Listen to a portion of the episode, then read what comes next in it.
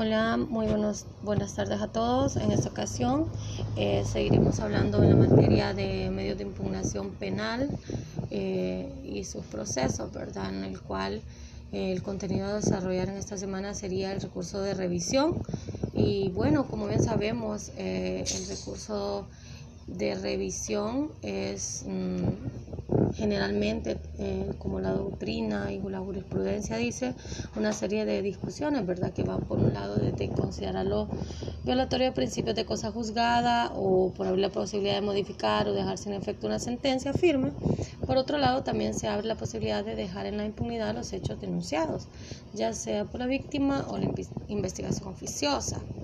Esto, bueno, lo podemos encontrar en nuestro Código Procesal Penal, en, el título 5, en su artículo 4, 489, donde habla de la revisión procederá contra las sentencias condenatorias firmes y en todo tiempo y únicamente a favor del imputado. En los casos eh, siguientes, ¿verdad? Y en el inciso 1 habla de que cuando los hechos tenidos como fundamento de la sentencia resulten incompatibles con los establecidos en esta o por otra sentencia penal firme. En el inciso 2 habla de cuando conste de manera indudable que el delito solo puede ser cometido por una persona y resultar en dos o más personas condenadas en virtud de sentencias contradictorias por el mismo hecho.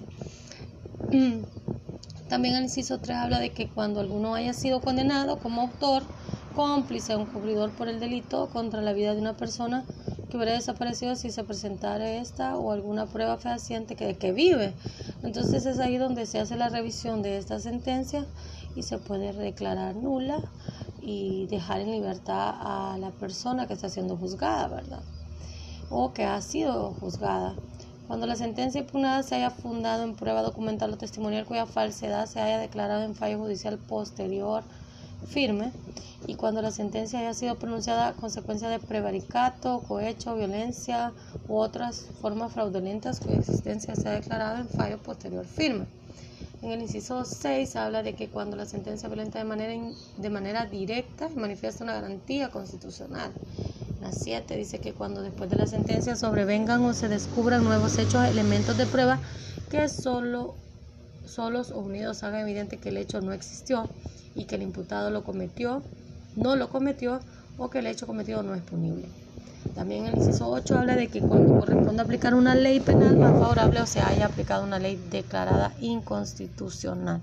En estos casos anteriormente podemos ver que se puede declarar o pedir eh, la revisión, ¿verdad? Que ahí procede en esos casos antes mencionados. En la legitimación a las personas o en la parte subjetiva eh, de quienes pueden promover la revisión, lo habla en el artículo 490, en donde su primer inciso nos dice que el condenado efectivamente y su representante legal o su defensor. Está en la parte subjetiva de que se puede pedir eh, para la, la, revisión, ¿verdad?, de alguna sentencia también nos dice de que la Fiscalía General de la República, el cónyuge, compañero de vida o conviviente, los ascendientes, descendientes o hermanos, el apoderado y el adoptante, adoptado y adoptante, si el condenado ha fallecido.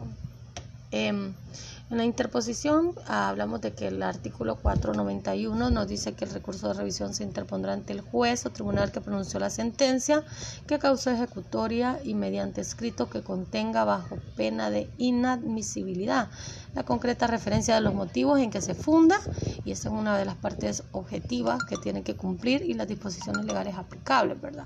Junto con el escrito se ofrecerá la prueba pertinente y en lo posible se agregará la prueba documental o se designará al lugar donde ella pueda ser requerida.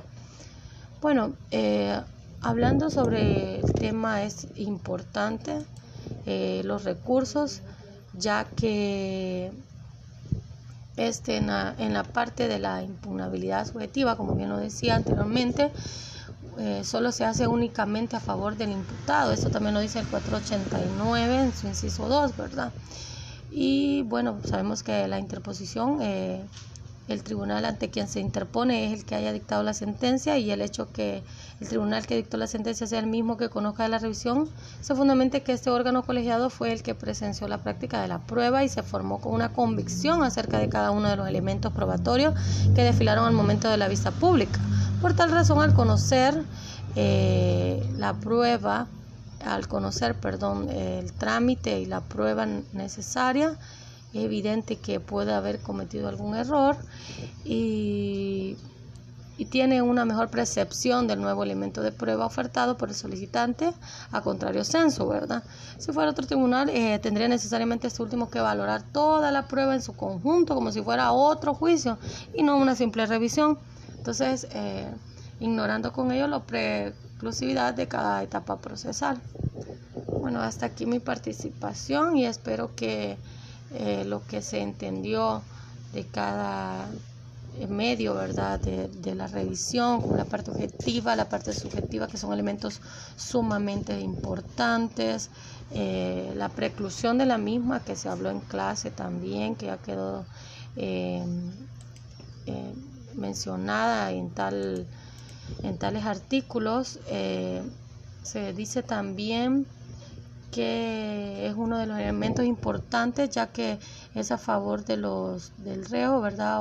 O, del, de la persona que está siendo eh, acusada. Entonces, al condenado, a la persona es importante que tenga un recurso en donde él pueda poder justificar de que ha sido eh, ilegalmente o, de una manera equívoca eh, acusado, ¿verdad? Cuando éste ha sido afectado en su libertad. Así que hasta aquí mi participación y muchas gracias.